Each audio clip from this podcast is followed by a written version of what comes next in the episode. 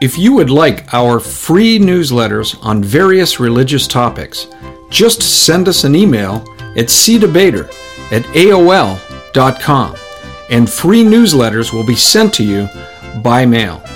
Just provide your postal address in your email. The following are samples of some of the newsletters we have available. Does God Believe in Atheists? Part 1. Seventh day Adventism True or False? The Agony of Deceit. The Origins of Muhammad's Religion. Spiritual Warfare. Are psychic mediums communicating with ghosts or demonic spirits? Testimony to the eternal Godhead, the Trinity. From Tradition to Truth, a priest's story. An evaluation of the Oneness Pentecostal movement. Mormonism, counterfeit Christianity. Turn or burn. Jehovah's Witnesses, deceived deceivers. Links to these newsletters can also be found at our website, www.biblequery.org. Once on the homepage, simply click on the menu icon at the upper left hand corner. Then click on the newsletters button. Feel free to print them out. 1 Peter 3:15 says, "But sanctify the Lord God in your hearts, and always be ready to give a defense to everyone who asks you a reason for the hope that is in you, with meekness and fear."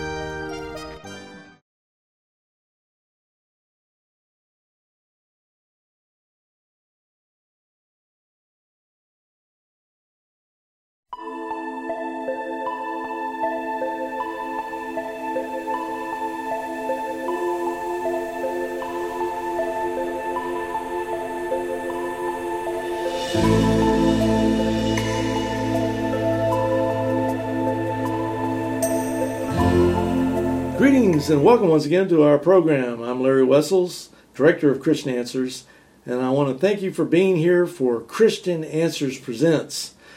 And with me is one of my very special friends and guests here, uh, close brother in the Lord, uh, my partner in this ministry, Steve Morrison of the uh, Christian Answers, the Director of Research for Christian Answers. So if I ever want extensive research, on any type of subject. I just tell Steve, and next thing you know, he gives me way more research than I ever could have imagined. So it's kind of cool, you know. In fact, some of your websites I think were created just Mm-hmm. because.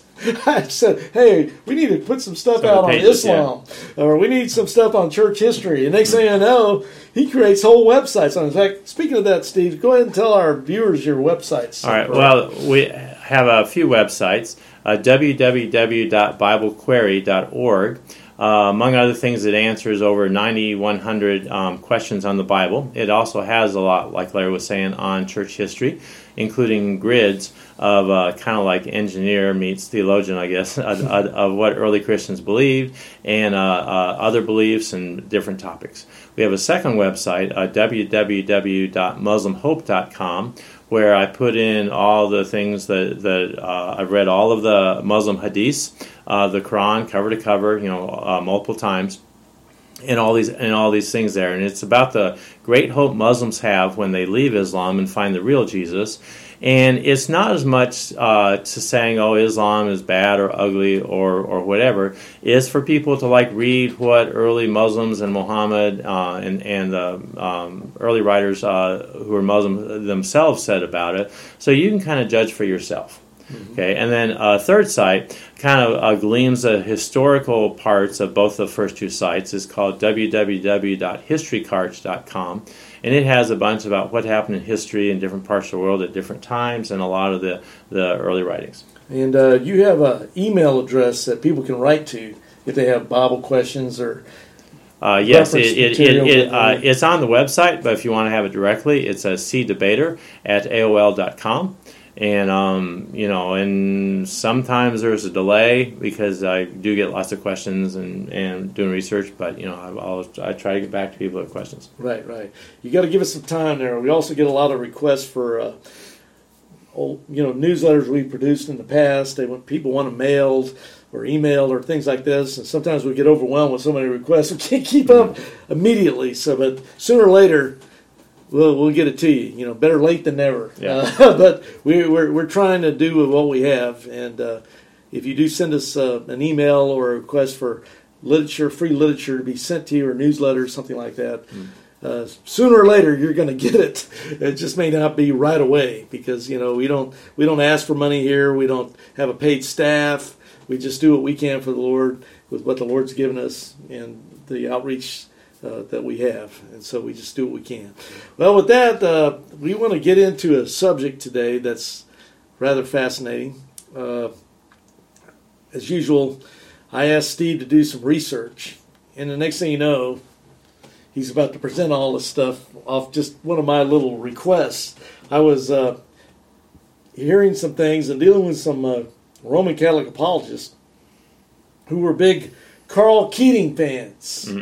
And uh, Steve, since you've done all this research along the lines of what I asked you to do, could you just briefly, and I think you got a stack of books here uh, on the table uh, about this man named Karl Keating. Can you tell our All viewers about him? Uh, uh, Karl Keating is. We are Christian apologists. We are Protestants. Um, Karl Keating is a Roman Catholic apologist who defends um, Catholicism, and we'll get a little more into him later. Um, so anyway, I ordered and read all of um, five books by him: Catholicism and Fundamentalism, um, the Francis Feud, which to me, not knowing as much about Pope Francis, I found this particularly fascinating. Um, the usual suspects, um, what Catholics really believe, maybe a little bit more basic and stuff. Uh, Debating Catholics, which is some debate uh, transcripts between Karl Keating and uh, some rather interesting people. Uh, uh, Ruckman, uh, uh, uh, Iglesia ni Cristo, which Yeah. they deny the divinity of Christ. That's a So, cult. so, so, so it's like you're not really sure who to you know root for here. uh, uh, so, so, uh, but but one thing that we wanted to do in this video before we got um, uh, too far along, it, it is is mention something about the the bad popes. And uh, some Catholics, you know, deny that any popes were bad.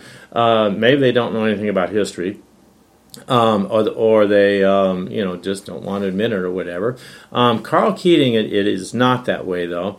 Uh, he freely admits that there were bad popes and they did bad things, and he does not defend their bad things.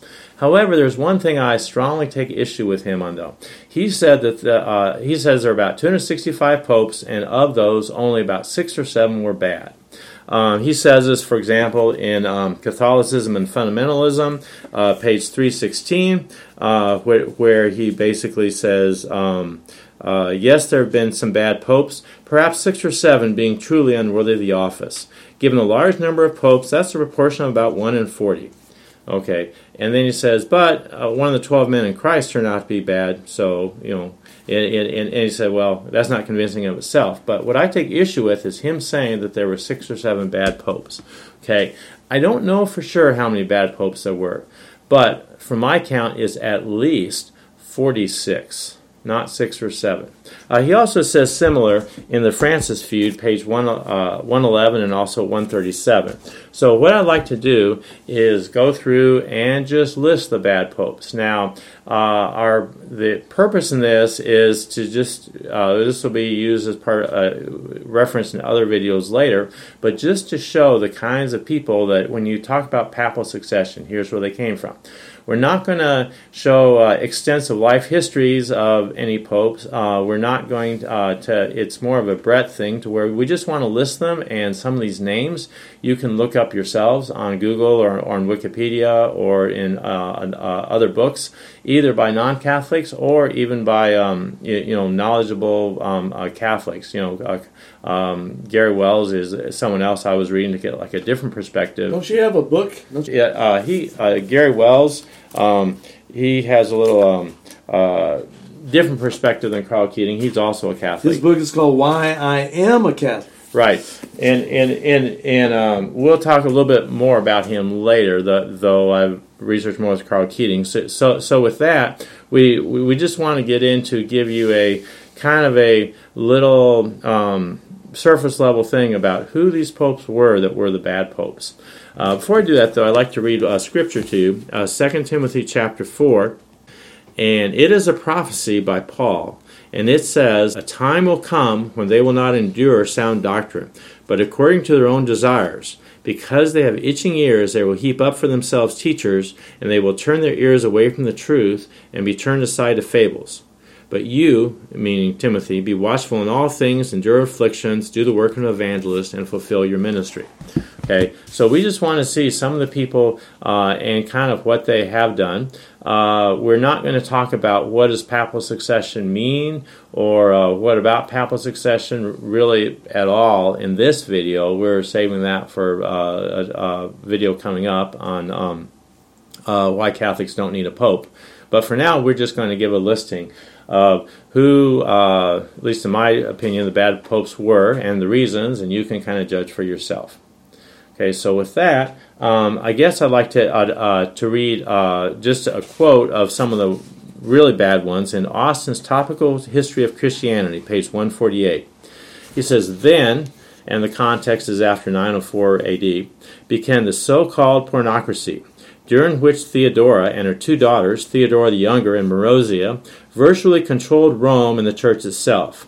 Enticing harlots, these women have sold their bodies for positions, titles, and land, giving them widespread power.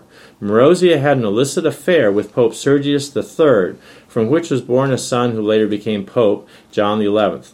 When Marozia sought to have herself crowned empress, her younger son Alberic kidnapped and imprisoned his mother, incarcerated his half brother, the Pope, and became emperor himself.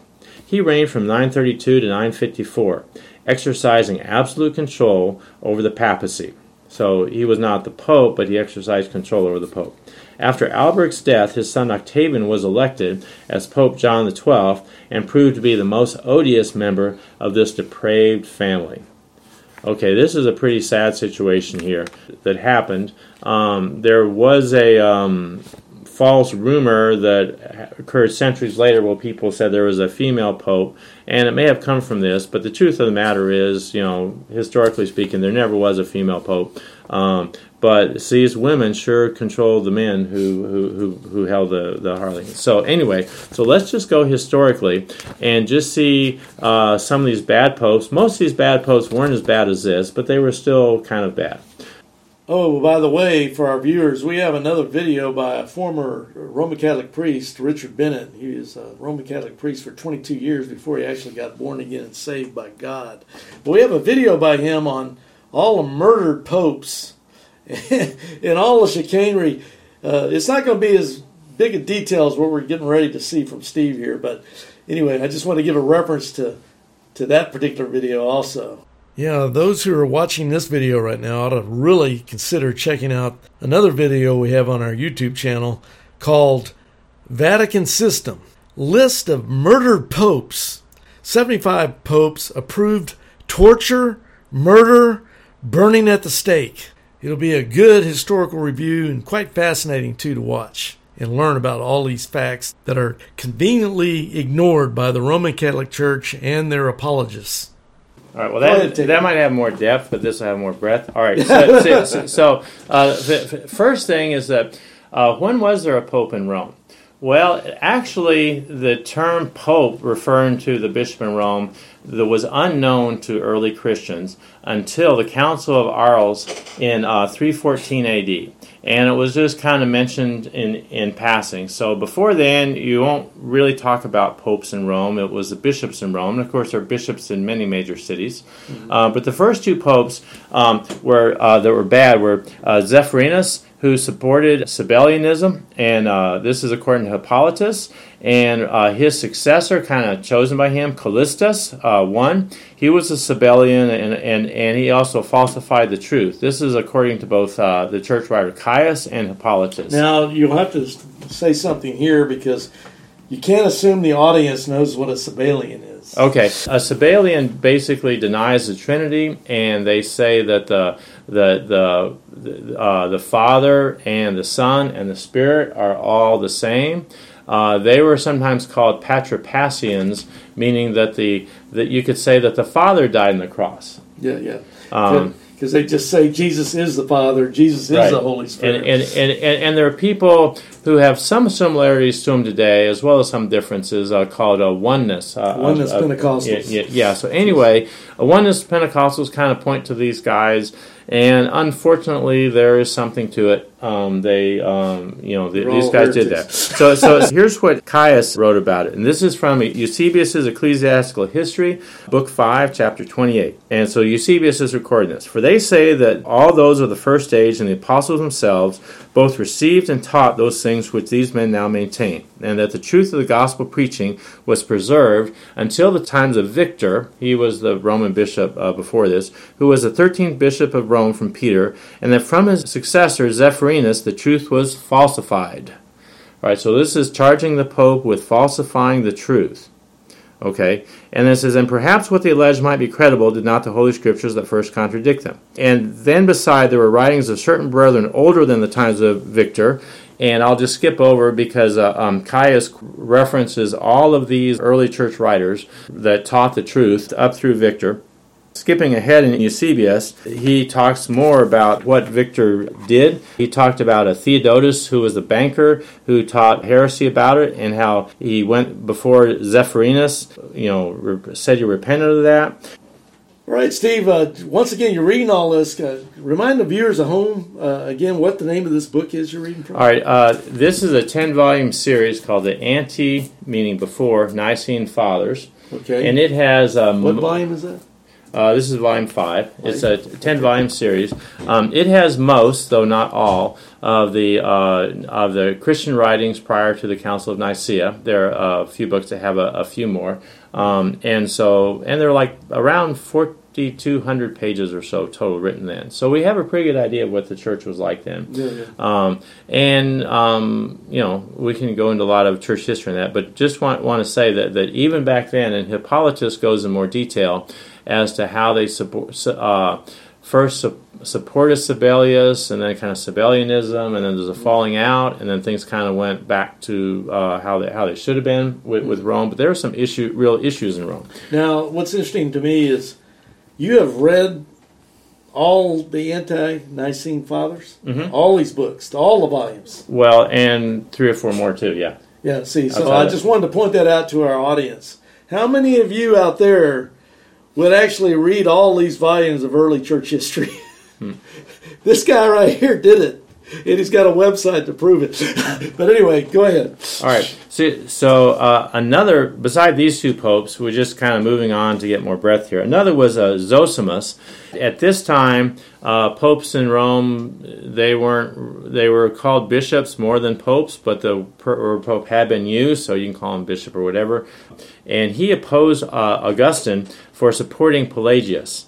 Uh, later on, though, and Augustine wrote a lot against Pelagius. Later on, though, uh, Zosimus backtracked and said that well he hadn't supported anything definitely. So Zosimus kind of admittedly taught uh, wrong doctrine, but he kind of said, well, this wasn't official and it wasn't really settled yet, and they were discussing it, and the lady went to his side. Okay, well, now, once again, as you bring up Pelagius, Mm-hmm. you need to tell the viewers at home what was so bad about Pelagius. All right, so so, so, so Pelagius uh, did not believe that that, that people had, had uh, have a sin nature. He believed that people were born uh, morally neutral, and the only thing that Adam and Eve did was set a bad example.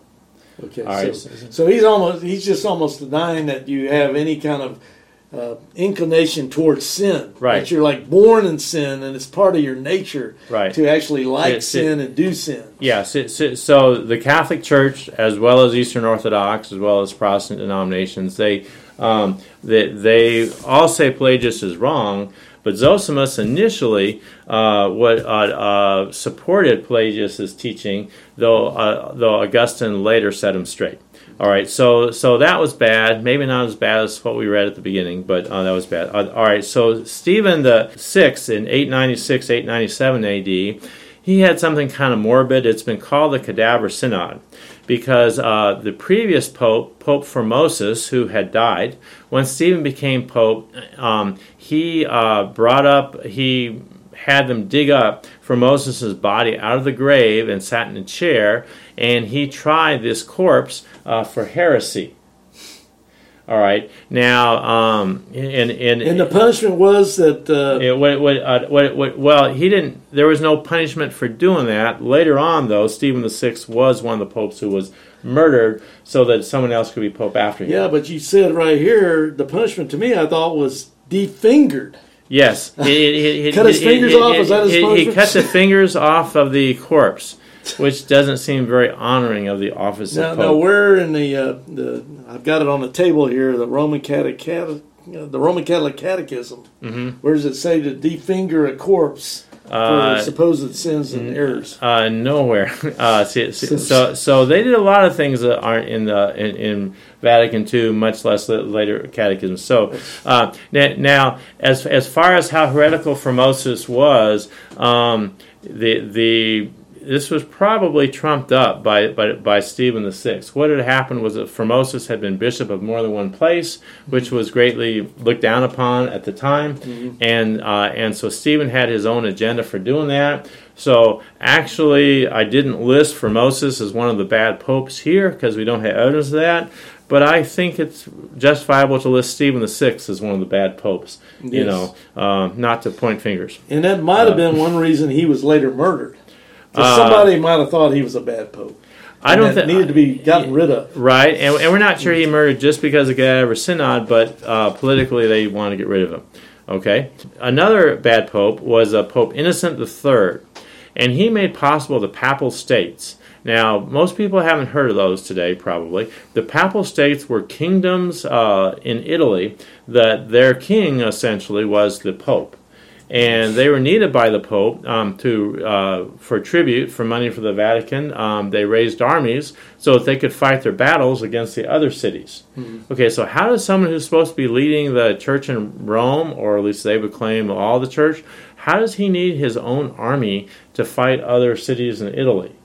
And he often opposed the Holy Roman Empire emperor, which was typically based out of Germany. Future popes did because it would cut into their power, uh, trying to take control of Italy uh, for the Papal States, and so they kept trying to expand that.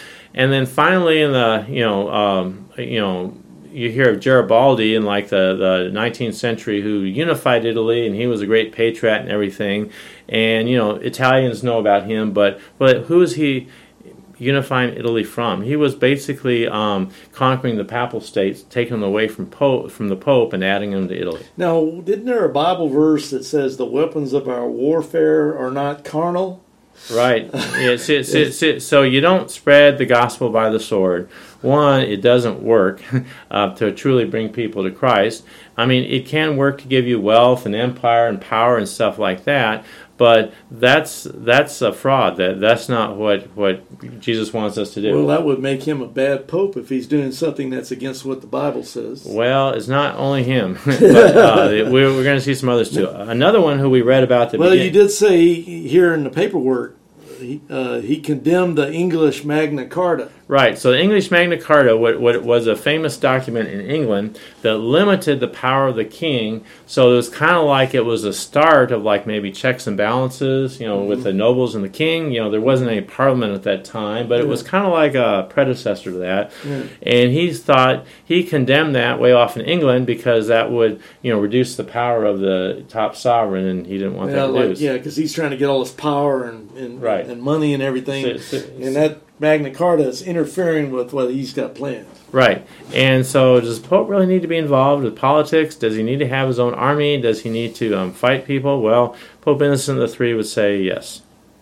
All right. Uh, Pope Sergius Third, from 904 to 911 AD. We'd read about him at the beginning. Uh, Marozia uh, was his mistress as Pope, and uh, he fathered Pope John the Eleventh. Now we know for sure that John the Eleventh was a son of Marozia we are pretty sure that Sergius III was the father, though we're not totally sure about Marozia. It could have been somebody else, but if Well, you mentioned earlier at the, the, in this video, she's sort of like a harlot or something. Yeah. So Sergius, you know, he probably is the father of John the Eleventh. We're not totally sure, but regardless, Marozia was his mistress as pope.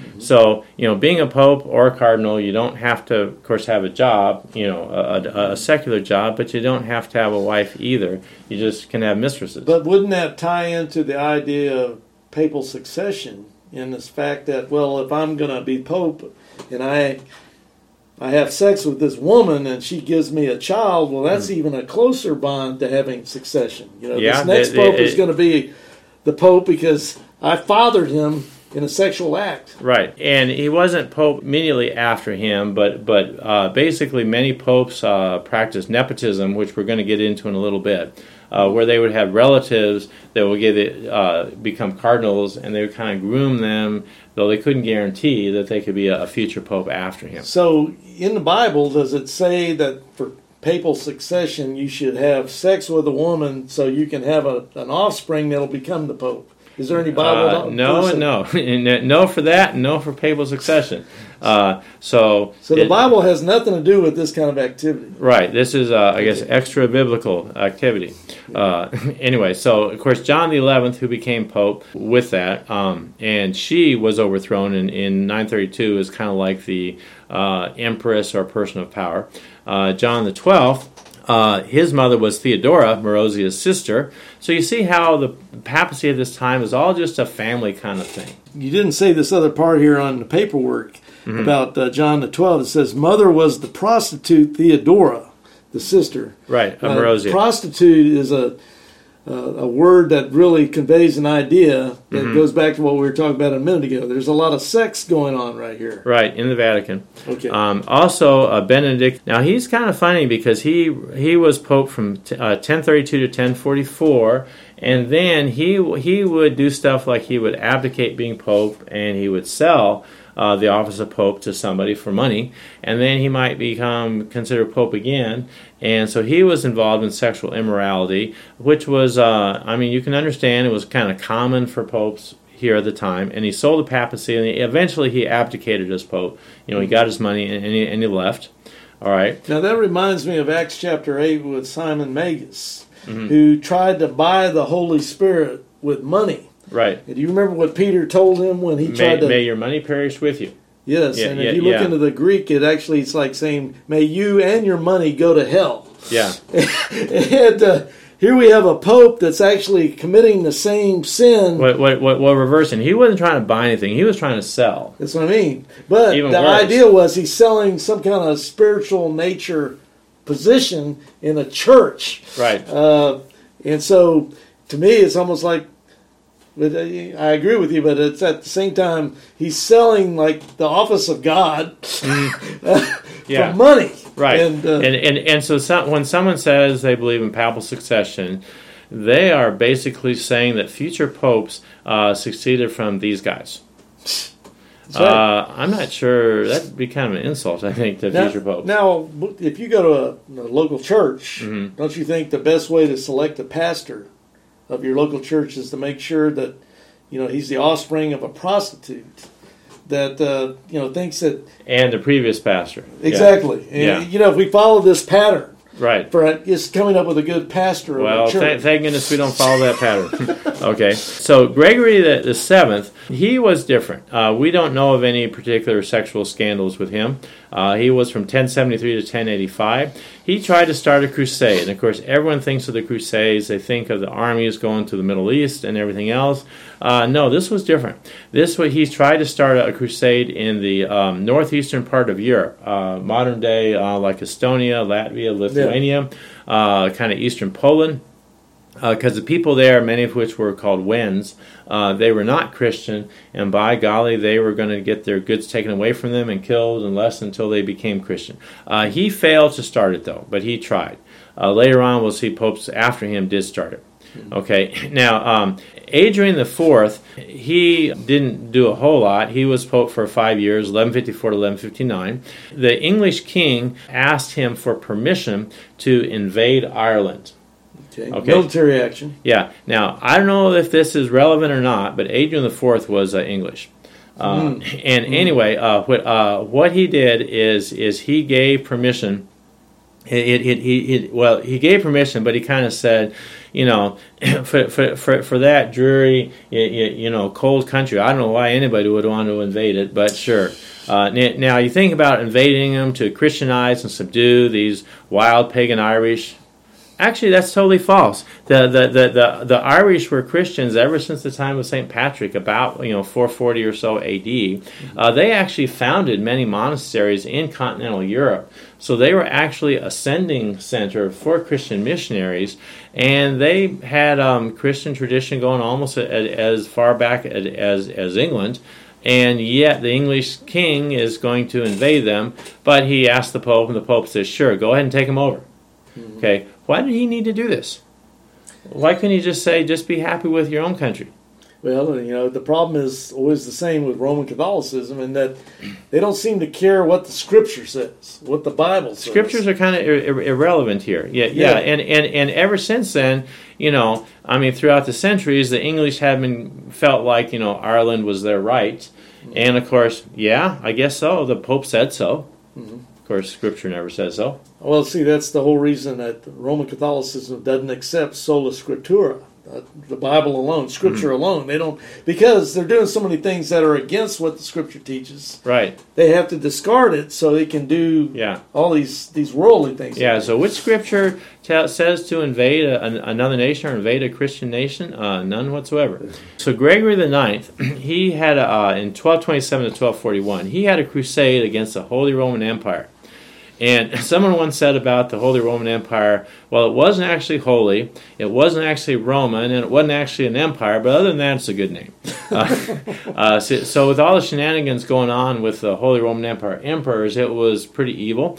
It was kind of, it was most of Central Europe, uh, from Germany through Italy, uh, excluding France. Um, and, um, it, and, and, and, it was really kind of a um, people who had a nominal uh, loyalty, I guess, to the emperor. So the emperor was always struggling to, to maintain stuff. It wasn't very cohesive.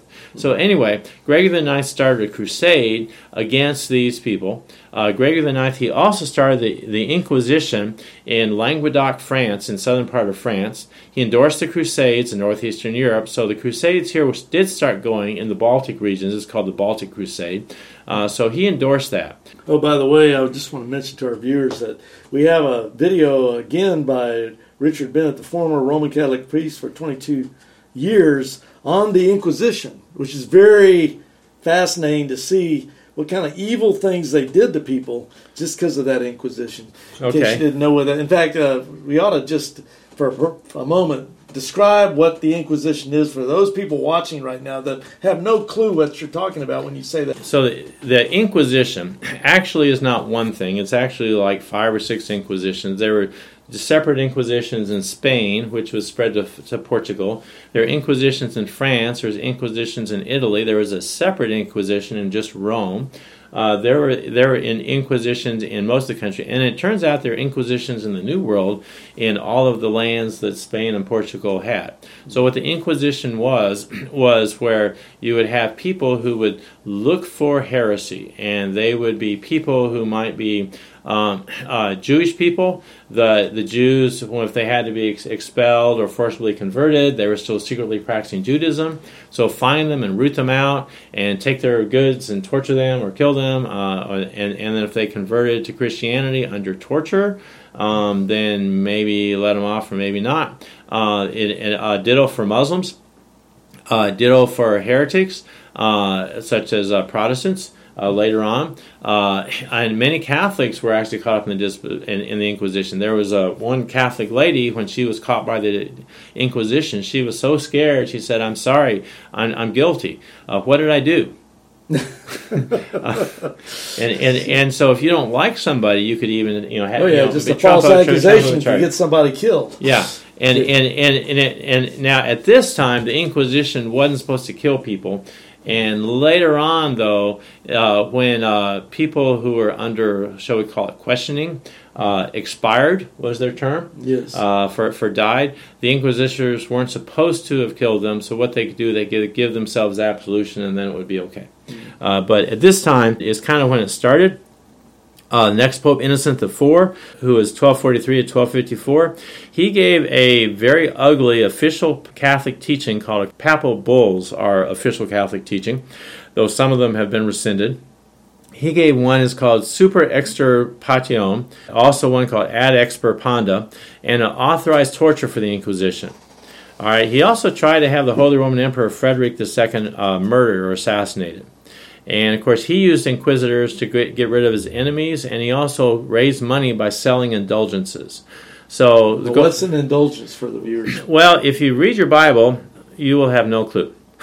uh, uh, but an indulgence was it, it says that, that when a, a Catholic commits a uh, a venial sin, What's a venial it, sin? Which means like it is not as bad as a mortal sin. Uh, What's they, a mortal sin? A mortal, a mortal sin, they say, well, you lose your salvation uh, and you would go to hell. A, a, venial sin says that you would suffer and, and spend time in purgatory, suffering there until uh, things got cleaned up, and then you would go to heaven.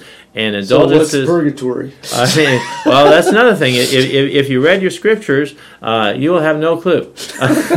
Uh, but but purgatory is a place in Roman Catholicism, not in Eastern Orthodoxy or, or any other church uh, that they made up. Basically, that, that, that says this is the place to where uh, people would go who are going to heaven, but they aren't pure and holy yet, and so they go through this uh, painful, fiery uh, uh, place, or at least painful place, to to um, have their sins purged, and then after that they go to heaven. But you can get some of those sins dealt with by giving money to the church people. Not, that's an indulgence. Yes, that's an indulgence. Uh, not only that, but other people could give money for you.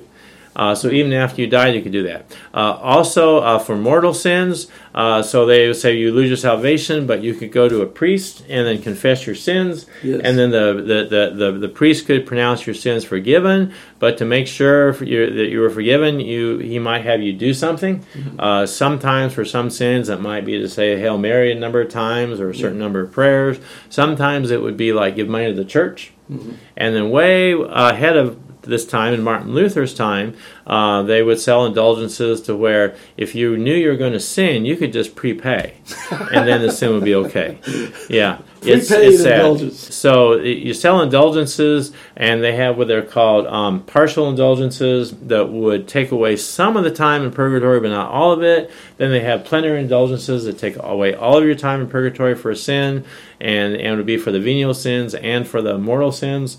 Uh, and so you get into all of this business of selling money and raising money for the church. And so this Innocent the Four, kind of a funny name there um, for a pope, Innocent. Um, he started all this stuff. Okay, uh, John the Twenty First uh, was involved with nepotism, and nepotism is in two kinds of nepotism. One, getting high church positions for relatives. Mm-hmm. So, in many church positions, what would happen is that if, if you were, let's say, a priest and you or you want to become a bishop, all right, you would let them know you want to become a bishop, and you would say, I'm willing to pay this much money um, to become a bishop, and some of that money would go to the Pope, some would go to the church or the cardinals and uh, over them, and some would even might go to the local, you know, local kings, mm-hmm. and then if what you want to pay to become a bishop was more than other people want to pay to become a bishop, then you could become a bishop. Mm-hmm. But it wasn't always based on the highest amount of money. There was also family connections. Right. And ditto for bishop as for cardinal. In fact, uh, one guy we'll re- read about later, um, he made one of his nephews a cardinal who was 13 years old. Mm. Um, and of course, the more cardinals you have, the more people can vote. You know, more voting power for the next popes and, and, right. and so there's political connections there yeah, too, yeah, especially yeah. family relations. Right. Uh, there's all that intrigue going on with that. Yeah. So that's one kind of nepotism. So there's also a second kind of nepotism, and the second kind is forget about church positions and stuff, but just uh, give money and lands and money from the papal treasury. Uh, you can get one ruler to agree to conquer a kingdom to give to your relative and the ruler might get an, uh, an indulgence, uh, you know, for some sin for that. Um, so there's all of this uh, complex stuff going on with, with nepotism. And John the 21st, uh, we mentioned him, but the, this is just the start of it. Well, what's funny about this is really it has nothing to do with what the Bible teaches, Scripture. Mm-hmm. It has everything to do with people wanting worldly things in this life. Uh, the scripture always says in several places, but I'll just mention uh, Psalm 17. It says, "The wicked have their reward now in this life." Right. And so these guys are doing all this stuff like nepotism and things, uh, armies, whatever, uh, for material gain in this life. It's not. It's not like they're concerned with what God has to say or the Scripture or anything. They're concerned with what they can get for themselves and their families now. Right. And uh, it, it, this seems to be a pattern. It, it's like it's like they don't believe anything about you know what God judging you or going to heaven or anything like that. Okay, so moving actually behind, one thing I forgot about is Gregory the Ninth, who we already discussed. In 1239, he ordered raiding all of the Jewish synagogues to, to confiscate all the Jewish Talmuds. Well, the Jewish people, they have uh, what the Christians would call the Old Testament. They would call the Tanakh, which is the identical to the Old Testament that Protestants use. They have a kind of a commentary on Jewish law and, and Old Testament and law in general called the Talmud. And so he decided that he needed to raid all the synagogues and to uh, confiscate all of those. So Innocent the Five, uh, in his namesake, he was involved with nepotism too. Um, Adrian V, he was a, a nephew of Innocent IV, and he was involved with nepotism. So you see how when you stack relatives on there, and usually, most of the time, a pope was a cardinal before he was a pope. So you get people on the cardinal board, and then they can be pope. And, and there were different factions that uh, supported different popes, the Borgias at various times, the Colonna, um, uh, and and they um, it was just a big political value. You know, John the Twenty First, and these are names I'm just throwing out that viewers can um, look on um, the internet. And they can find out more about these people. He was 1276, 1277, only a year. Uh, Nicholas III, 1277, 1280, he was involved in nepotism. Martin IV, 1281, 1285, he was involved in nepotism. Now, it's interesting here that this papal succession idea that the Roman Catholics even today are so big on. I mean, it goes back to you know the guy having sex with somebody and he has a son who later becomes a pope, and then you got all this nepotism, interfamily stuff. I don't, I don't see how any of that is related to what we find in Scripture about the apostles and being ordained and uh, as elders and deacons in First and Second Timothy. Do you see any correlation between what we're seeing here and what the Scripture teaches? None whatsoever. I, I guess the, the simplest thing for a Catholic to do is to close their eyes. And, Well- and, and, and, just say, oh, this doesn't exist, or I don't know anything about it. Well, that's what most of them, I think, actually do because they close their eyes to reading what the Bible says. They don't read what this says in contrast to what's actually going on in that Roman Catholic right, but, but but but second, they close their eyes to their own stuff. You know, which is bad. Keating, uh, one thing I like about him is that he doesn't completely close his eyes to the bad popes. He is hon- honest well, like you about said, that. he, he talks about six or seven of them. right? Yeah, and and and and and he meant he only mentions two. Though he talked about, and yeah, they were pretty bad. Uh, but but it's like there are all these others too. So so it's like don't downplay the severity of the problem either. Right, but uh, right. but but at least he he admits there is a problem. Okay, so let's go back to Innocent the Fourth, and let's read some excerpts from the papal bull. Uh, now, as far as a papal teachings and sayings, what Catholics will say is they don't say that everything the Pope says is infallible. And actually, the idea that the Pope is infallible wasn't even an official doctrine until like 1850. 1870. Yeah, 1870. But but but but but they say that what's official. So if they so if the Pope says it's going to rain tomorrow and it didn't rain, um, well he was wrong, but that's not a problem because he didn't say that officially. All right. So you have ex cathedra statements that are official from supposedly you know the the chair of the Pope called Peter's chair, but it's only from the 9th century. Uh, but but there have only been two ex cathedra statements that I've seen. Now, some people say there have been six or seven, but either way, they're not very many. So, below that, there's the papal bulls. And so, this is an excerpt from one of the of, of the papal bulls called Ad Extirpanda, uh, which talks about the, the Inquisition. And this is in part 24. It says, The head of state and ruler of whatever kind are especially obliged to present all male and female heretics under whatever name they are accused within 50 days after the arrest.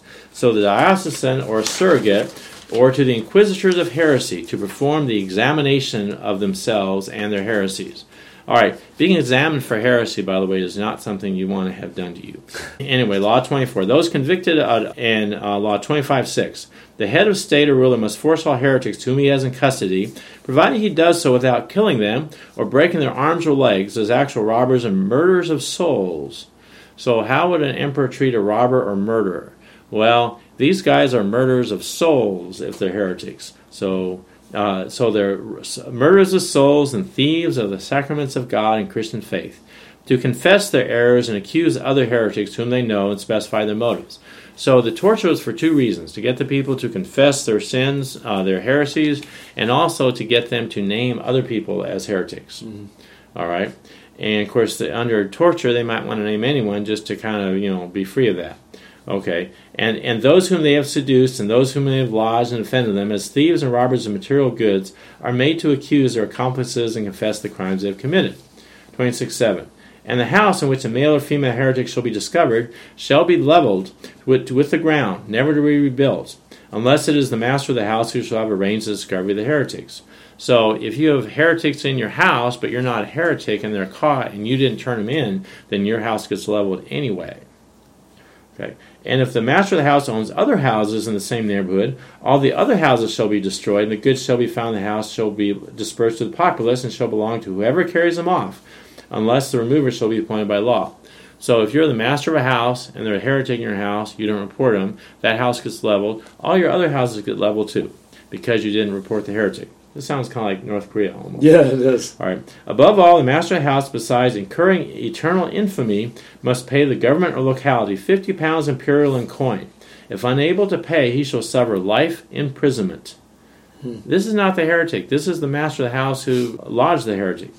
The borough where the heretics are arrested or discovered shall pay the government of the state 150 pounds and the manor shall pay 50, and the regions adjoining manors and states 50. So the local uh, manor or village and, and, places around, they all have to pay money to the government if the heretic was found there and wasn't discovered by them.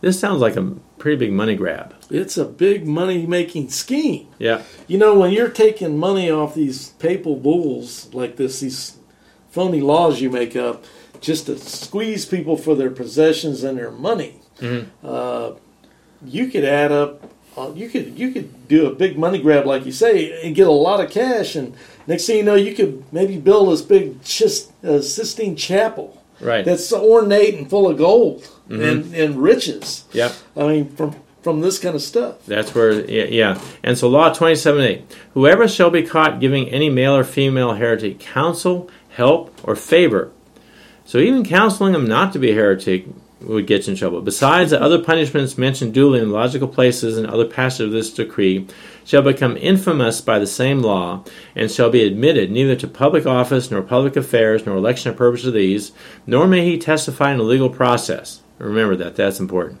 To that extent shall his capacity to testify go, that he shall neither bequeath legacies to heirs, nor inherit them himself. No one shall be compelled to respond to any business dealings initiated by him, but he shall be so compelled by others. If he be by chance a judge, his sentence shall prove nothing, nor shall he hear any case. If he be an attorney, his defense in court will never be allowed to prevail. If he be a notary, the legal documents drawn up by him shall be utterly without validity. Those who give ear to the false doctrines of heretics shall be punished like heretics. So basically, uh, you don't have support of the public law, and if you have some business dealing, and maybe the other side isn't keeping their part of the bargain, and you want to take them to court, if you have helped heretics, not accusing you of being a heretic, but if you've helped heretics, you shall, uh, you know, basically not get be able to say in court. However, if you have a business dealing and someone accuses you of not living up to your side of it, and he takes you to court, well, then again, you know, your your testimony won't really be counted. So this is pretty serious uh, commercially for anybody who even helps heretics. All right. Yes. So this is um, this is from God according to the Pope because it was a papal bull. But where do we see that in Scripture? Well, n- nowhere in Scripture. But when the Catholic says, "Well, it doesn't matter because the Pope's more important than Scripture," it's like, if you're a Catholic, are you sure you want to defend this? Uh, are you sure you want to defend popes that were successors of this and put this into practice? Otherwise, I don't think that you really want papal succession. Yeah, and from what it looks like, a lot of it has to do with just being a family member, that uh, will help you out. Nepotism, as Yeah. you mentioned, Yeah. or all that sex they were having, and popes having kids from harlots. I mean that that that's kind of a disgusting succession when you really think about it from a biblical perspective. Yeah. I mean, if you're going to put something in, you know, as more important than the Bible, don't put this as more important than the Bible, please. Uh, and, and, and, and, and for Catholics who, uh, and there are some that know about uh, the problems with past popes and maybe disgusted with, uh, let's say, Christianity in general, um, it's like, I understand, but I have to tell you, this isn't Christianity.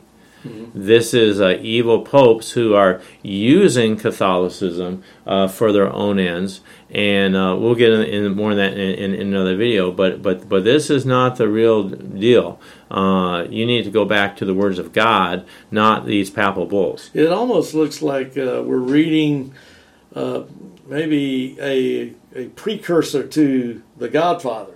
Or the, the series of movies. You- I mean, you you got, kinda you got crime think of family. that, yeah. I, I mean, I mean, at least the mafia people, as I understand it, they wouldn't necessarily kill people's families, you know, if they were mad at somebody. But this guy, you know, these things will go it will go after the families. Mm-hmm. So it's like, I mean, at least they have more honor than these guys.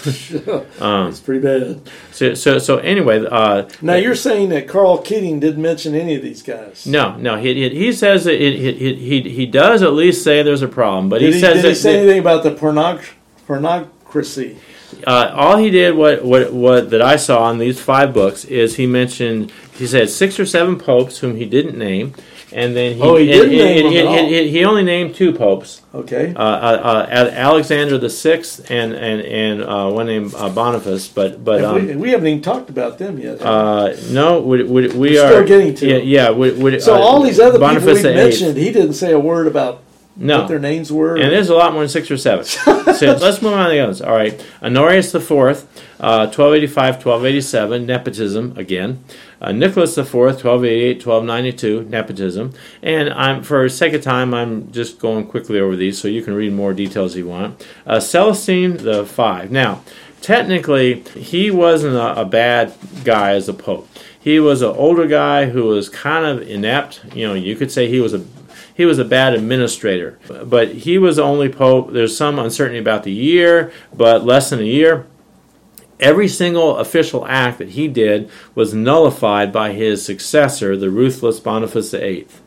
And so Celestine, uh, he resigned, and after he resigned, it looks like he got he was murdered.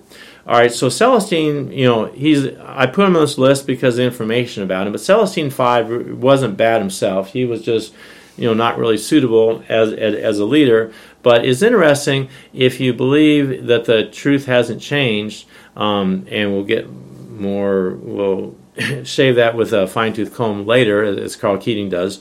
Um, but his official acts, every single one of them was what was unofficial was unofficialized. okay, so after Boniface became pope, he ordered a crusade against the Colonna family, who was one of the factions that was uh, many popes did come from the Colonna family, and um, he wanted to get rid of them. All right, so anyway, he had a, a lot of dealings. I'll put it that way uh, with the King of France. He wrote the Unam Sanctam which we will get into later. And the Unam Sanctam is kind of like the peak of papal claims. Anyway, he uh, was imprisoned while he was a pope, and according to official records, he died of chagrin. Chagrin is like regret. So they didn't want to say that they killed him or it was a killing, you know, by starvation or sickness or what. But while he was imprisoned, anyway, after he died, uh, Benedict XI, uh, 1303 to 1304, he reversed completely Boniface VIII, 1302 Unam Sanctam. So Benedict XI, again, I put him on here just because of the information. Benedict XI, I'm not saying he was a bad guy or not compared to these other popes, but he completely unofficialized what Boniface VIII did. So it's kind of like if, if a pope says something, you say, well, is this official or not? Is this official and unofficialized, or is this still official? It's kind of interesting here in this case, according to the paperwork uh, that you've been going over, that Boniface VIII unofficialized the previous pope's official d- decrees. Right, right. And then the guy after Boniface VIII unofficialized Right. uh, Boniface VIII unofficializing of the previous pope's Right. official statement. So And- it's like they're all just negating each other. Yeah. Now Boniface the eighth was a generally, you know, one of the worst guys in in this list. But so on the other hand, you say so Benedict the eleventh. You know, it's good he was there, but how did he succeed from Boniface the eighth? Well, he succeed. But now Benedict the eleventh. Make sure this is clear. He did not kill Boniface the eighth, but the people killed Boniface the eighth or imprisoned him until he died, so that Benedict the eleventh could take power. Mm. So that's papal succession again. Papal succession So- by murder. So yeah, so part of papal succession. I always say papal. You say right. papal. We we all have our ways of saying things, but part of that succession then, as we've learned so far in your history review of these bad popes. Oh, by the way, I got a. for those at home. I I actually had this book for decades. The bad popes. I you bet know, too, yeah. And I'll have more information about uh, stuff that maybe you might have left out in this this briefer review. But uh, Yeah. uh, the thing about it is, we've learned that uh, well, if you have sex with a harlot and have a child, you can have a pope. Uh, if you're you got family relations and politics, you can become a, a pope in that succession. And of course, one of the favorites is I already knew from our other material we put on YouTube, and I mentioned I referenced it earlier. Uh, in fact, I think Richard Bennett said there's been at least 75 popes. So, as you're mentioning here, murder is one of the ways of, uh, of papal succession. So, having sex with some uh, prostitute, uh, family relations and nepotism, uh, money and power, and murder are all part of the the chain that leads through all these popes. Anyway. Right. All right. So Clement the Fifth, he's on here for his information. We don't know that he did anything bad himself, but he was from 1305, 1314. He tried Boniface the Eighth for heresy and sodomy, and sodomy can refer to homosexuality. Um, now, Boniface was already dead at this time, but to his credit, well, a good thing to say about him is he did not dig up the body uh, like Pope Stephen did. And he So- didn't cut off any fingers. no, so so so, so Clement was a good guy for not digging up the body, I guess. Um, but he put him on trial. So when a pope's on trial for heresy, um, that doesn't sound like that was a very good pope to succeed from. Yes. All right, and Keating has some fascinating things to say about that, that which we'll get in, in when we get in, in, in, into the video why Catholics don't need a pope. All right, well, moving on because we, we're just kind of skimming the surface of a, a lot of this and trying to cover all the surface. John the twenty second, uh, thirteen sixteen, thirteen thirty four, uh, nepotism. All right, Urban the sixth. He had some enemies. Popes often had enemies. I mean, sometimes they got murdered, and sometimes the Vatican was the fortifications that you know they wanted to have to protect them. And some popes left the Vatican and settled in other places for their papacy because it was safer there than in Rome. Uh, anyway, uh, some of the cardinals who were against him, uh, he had them tortured to death, and he actually complained that when they were torturing and their dying screams, he didn't hear enough screaming. That was Urban the Sixth. Yes, 1378 to 1389. Nice guy. Torture And, more. I need to hear more screaming. and you're telling me uh, that your pope succeeded from him? Okay, so that's another. So so we got sex with prostitutes. We got family relations. We got money and power, armies, uh, and uh, murder. And now uh, we need increased torture. Uh, Yeah. For this papal succession Yeah, to work. More, more, Okay. more, screaming. Well, Okay. and, and we're not done yet, by the Okay, way. okay. All right. Now, Boniface IX, 1350 to 1404, he was a practical guy, and he was having a problem because uh, warfare in Europe was changing. Uh, if you think about like knights in armor and uh, longbowmen, uh, to be a good longbowman, you kind of need to be trained from a child. Anyway, to have these uh, armies of good soldiers, it was starting to cost a lot of money. You just couldn't take a bunch of peasants and Yeah. give them swords and have them be a good force anymore. So he had to, um, you know, have a good army too, and that was costing money. And the Vatican at that time was very strapped for cash. So he sold what's called clerical benefices to the higher bidder. So uh, you want to be a, arch, a bishop, you want to be an archbishop, you want to be a cardinal, uh, and you don't really know the Pope. Uh, Pope Boniface says, "Well, okay, you can be. How much money you got?" Okay, so this was the office of the quote church. So now that's an, we add that list. Now you add money. Lots of money Right. can get you where you need to be. Yeah, yeah, yeah, but but but he would do something a little different than the others.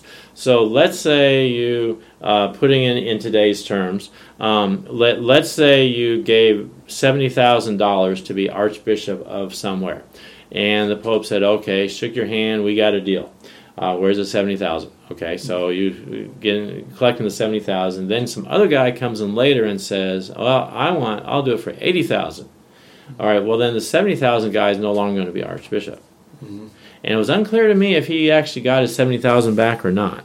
Yeah, that can be a real problem. Uh, so he would void his sale, and I, I'm I'm not actually sure each way you know which way they got it back. So anyway, so, so, he was you know he had a human problem. How do he, he get better weapons and, and a more equipped army? He solved it with a human solution. Sell Yes. it. Um, what does God have Well- to do with this? Absolutely nothing. What, you don't see all these big prayers? I need more money for my army, Lord. Let's have a great prayer. Instead, he comes up with this plan. Right. Of course, why should we be praying for more money for the army in the first place? But maybe it's this has nothing to do with the true church of, of God. This is just the Roman Catholic Church. Yeah. Uh, the next one, uh, many popes uh, were, and we have a, a whole show on this and a lot of research on the um, persecution of Jewish people by the Roman Catholics.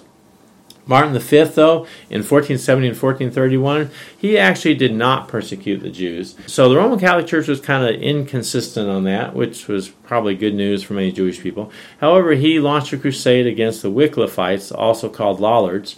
And Wycliffe was an Englishman. He had the translation of, of the Wycliffe Bible. It actually, he organized it. He didn't translate it himself. And given his flowery style of writing, maybe that was a good thing. But he was a good guy. And these guys named Lollards, um, they were actually kind of ridiculed in England because they would go out to some public place or something like that, or some corner outside or whatever. And all they would do is they would just read the Bible out loud. Just stand on a street corner and start reading the Bible. Right.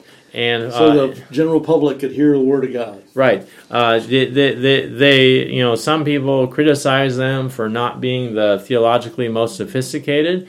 Um, they didn't pretend to be. They just said, well, let's just see what God's word said. Let's see what, what, what, what Jesus, you you know, and, and the gospel writers and, and, and them all said. Anyway, Martin responded to that initiative by ordering a crusade against them. You know, this was to be the prerogative of the priests. Not no one should be going out and reading the Bible to other people. So just go out there, get your army out there, and get rid of them. From, Doesn't even have to be the army. The, the priests themselves can, can torture them and kill them. Mm. All right. Nicholas the, the Fifth in 1447 to 1455, he was then was pope. In 1452, he had a papal bull called Dum Diversas and a 1455 bull called Romanus Pontifex. All right. Now, this authorized the capturing of slaves, and this was very important, especially to the Portuguese and mm-hmm. also to the Spanish. So he said it's fine to capture people who are not slaves and to make them into slaves, and it's fine to sell slaves and do everything else. And this is not the Pope saying, This is my opinion. This is an official papal bull. This is as official as it gets in the Catholic Church below ex cathedra. All right. Now, he did have one qualification set. You can only make slaves out of non Christians. Okay. So if they're Christians, you couldn't do it, but watch out if you're a non-Christian and then the Spanish or Portuguese are coming. Now that kind of reminds me of Islam. In Islam, you, you know, Muhammad said, "You can, whoever your right hand possesses." Yeah, slave. the, the women your right hand possess are like women for um, who are non-wives for sexual relations, uh, but but but they would capture and enslave people, uh, uh, especially infidels. Later on, much after Muhammad, they would capture fellow Muslims too and kill them. Uh, but but but uh, it it does have some. You know, you would be tempted to say, "Oh, this is a bad thing they learned from Muslims." But actually, I don't think that's the case. Uh, if you think slavery is wrong, which I do, and hopefully you do too, um, then I would say this papal bull is baloney. uh, and this papal bull is un, is ungodly to say I can go and make slaves out of people with with with papal approval. Um, you know, uh, Well- especially you know if I'm Portuguese or Spanish and, and, and of non-Christians. Well, if I could say something along these lines, I, I would say that these papal bulls, not just baloney, but are, are bull, uh, because they are not saying, and they were they were they are actually contradicting contradicting what the Word of God says. Okay. Our whole perspective, our whole ministry is here to present the Word of God and the truth of God. And the scriptures themselves teach that Old Right. Testament, New Testament. I mean, Jesus himself said, This is the Word of God. Yeah. But these guys here are coming up with their bull statements that are, it's like whatever Jesus said doesn't matter. We're Mm-hmm. going to just say what we want because we got political motives, we got ideas that we want to get done, we need money, Yeah. whatever it has to. But it has nothing to do with Jesus and the prophets. Right, and and some Catholics say, well, the Church gave the Bible, so that's why the Church teachings are more important than the Bible. Well, I don't agree that the Church gave the Bible. I, I really think God gave the Bible. Of course he Now, did. now- now, early Christians who are not Catholic, uh, they recognize God's word. We owe them a debt for that. But you know, it, it, it, it it's really you know, are you focused on God or are you focused on these? Uh, you know, baloney of, of the popes and, and, and a particular church. Well, the scripture itself teaches that it didn't take a Roman Catholic Church to produce the Word of God. Right. It was already there. uh, Old Testament, the Jewish scripture, that was all there already. Mm-hmm. And then you find, like in Second Peter chapter three, verse uh, uh, sixteen, uh, it talks about how this, the words of Paul are scripture. Right. Uh, so you've got Luke writing all this stuff down in the book of Acts uh, and uh, in the Gospel of Luke. Uh, you have these references in the scriptures themselves saying that there's your scriptures right there because what Paul says, and even Paul himself said in, uh, I think it's 1 Corinthians chapter 14, verse 37, the words I say are the, the, the, the commands of the Lord. Uh, so you have the documentation for what we have in Scripture going right back to the first church, early church. Right, but but but so beyond the Bible, if I had a choice of um, following what the Pope say or nothing, um, I'd rather go with nothing.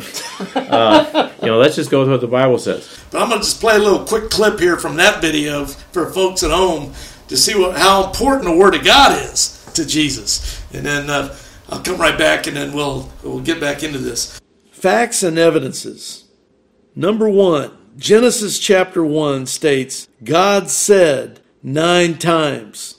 It's interesting in Genesis chapter 3 where the serpent, the devil, actually questions, Hath God said? Point two, Malachi says, Thus says the Lord, 23 times. God speaks from Genesis to Malachi. Point three, the Lord spoke appears 560 times in the first five books of the Bible alone. Point four, Isaiah claimed his message came directly from God 40 times. Ezekiel claimed that his message came from God 60 times. Jeremiah claims his message came from God 100 times. At least 3,800 times in the Old Testament, quote, the Lord spoke, end quote, appears. Point five. Jesus quoted from 24 Old Testament books alone. The quotes are still the same today. They have not been lost in transmission. Examples Jesus believed Moses wrote the first five books of the Bible Matthew chapter 19, verses 8 and 9, John chapter 7, verse 19, Mark chapter 12, verses 29 through 31. Jesus believed Isaiah was a prophet. That's found in Luke chapter 4, verses 17 through 21. Cross reference that with Isaiah 61, verses 1 through 2. Matthew chapter 15, verses 7 through 9. Cross reference that with Isaiah chapter 6, verse 9. Jesus believed Daniel to be a prophet. Matthew chapter 24, verse 15. Mark chapter 13, verse 14. Jesus believed in the Adam and Eve account. Matthew chapter 19, verses 1 through 6. Jesus believed the great flood and Noah accounts. Matthew chapter 24, verse 37. Luke chapter 17, verse 26. Jesus believed the Sodom and Gomorrah accounts. Matthew chapter 11, verse 24. Luke chapter 17, 28 through 29. Jesus believed the accounts concerning Abraham, Isaac, and Jacob. Luke chapter 20, verse 37. Matthew chapter 22, verse 32. Jesus believed in the Jonah and the great fish account. Matthew chapter 12, verse 39 and following. Jesus believed the Old Testament was the Word of God, authoritative and without error. Matthew chapter 23, verse 35. Luke chapter 24, verses 27 and 44. Matthew chapter 26, verse 54. Luke chapter 16, verse 17. Luke chapter 18, verse 31. Luke 11, verse 51. Luke 17, 29, and also 32. Matthew 24, 15, 34, and 18. Mark chapter 12, verse 26. John chapter 6, 31, 32. Also, John chapter 3, verse 14. Jesus passed the same authority of the Old Testament to the New Testament. John 14, 26. John 15, 26 through 27. John 16, verses 12 through 15. Jesus believed the Psalms were inspired by God. Luke chapter 20, verse 21 through 44. John chapter 10, verse 34, cross reference that with Psalm 82, verse 6. To summarize, Jesus simply believed the Bible was the Word of God, Old Testament, New Testament. And anyone that doesn't believe in the Bible as the Word of God, the inspired Word of God, doesn't believe Jesus. And if they don't believe in Jesus, they cannot be saved. Remember, the way to shoot the head off the devil and his multitude of lies is with the sure word of God. In Matthew chapter 4 and Luke chapter 4, Jesus defeated the devil three separate times by rebuking the devil with the word of God. Jesus said, quote, It is written in Matthew chapter 4, verse 4. Jesus said, and he answered, It is written, man shall not live by bread alone, but by every word that comes from the mouth of God. Jesus responding to the devil's second temptation, Jesus responded again, It is written, Matthew chapter 4, verse 7. Jesus said to him, Again, it is written, You shall not put the Lord your God to the test. And on the devil's final temptation in this section of Scripture, Jesus rebuked the devil a third time in Matthew chapter 4, verse 10, saying, then Jesus said to him, Begone, Satan, for it is written, You shall worship the Lord your God, and him only shall you serve. That's a reference from Deuteronomy chapter 6, verse 13.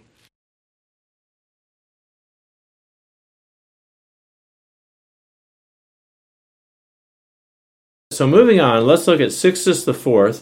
He was from 1471 to 1484. He was involved in nepotism. He made three nephews, one grandnephew, and one other relative, all cardinals. So that's uh, five cardinals. He also had the bull Exigit Sinceri Devotionis Affectus. The bulls are written in Latin, and so that's why Latin titles.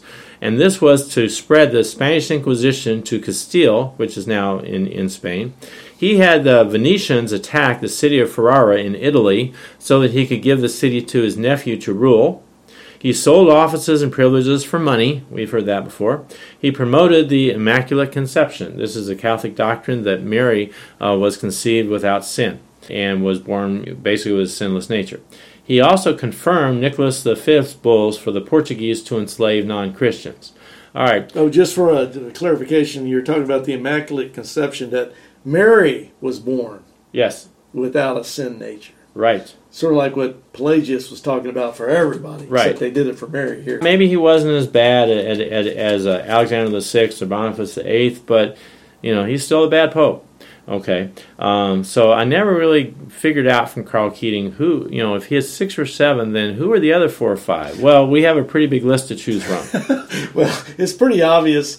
He's counting on the fact and I, you know, I've said this for years, for decades, Mm-hmm. that a lot of these Roman Catholic apologists are counting the fact that most people are going to be too lazy to look up the early church fathers or look into all this history like you've been going into. Mm-hmm. And so when Karl Keating mentions a couple of popes and then leaves you to wonder about the rest of them, he's just figuring, well, good, you know, they'll, they'll never Yeah. check it. I'll, I'll, I'll just say Yeah, may- this. yeah, yeah, maybe it's. I wouldn't accuse them all of being too lazy. Maybe too trusting of humans who are, you know, in for power. It's selective. It's select. Yeah. He's presenting just parts of the, the puzzle Right, that he right. wants people to listen to, and he leaves out the rest. Yeah. Doesn't he, Bill? So Pope Innocent VIII, an- another innocent guy, uh, 1484 to 1492, he appointed Torquemada as an inquisitor. This is in the Spanish Inquisition. Of all the inquisitors, Torquemada was probably one of the most famous um, for torture.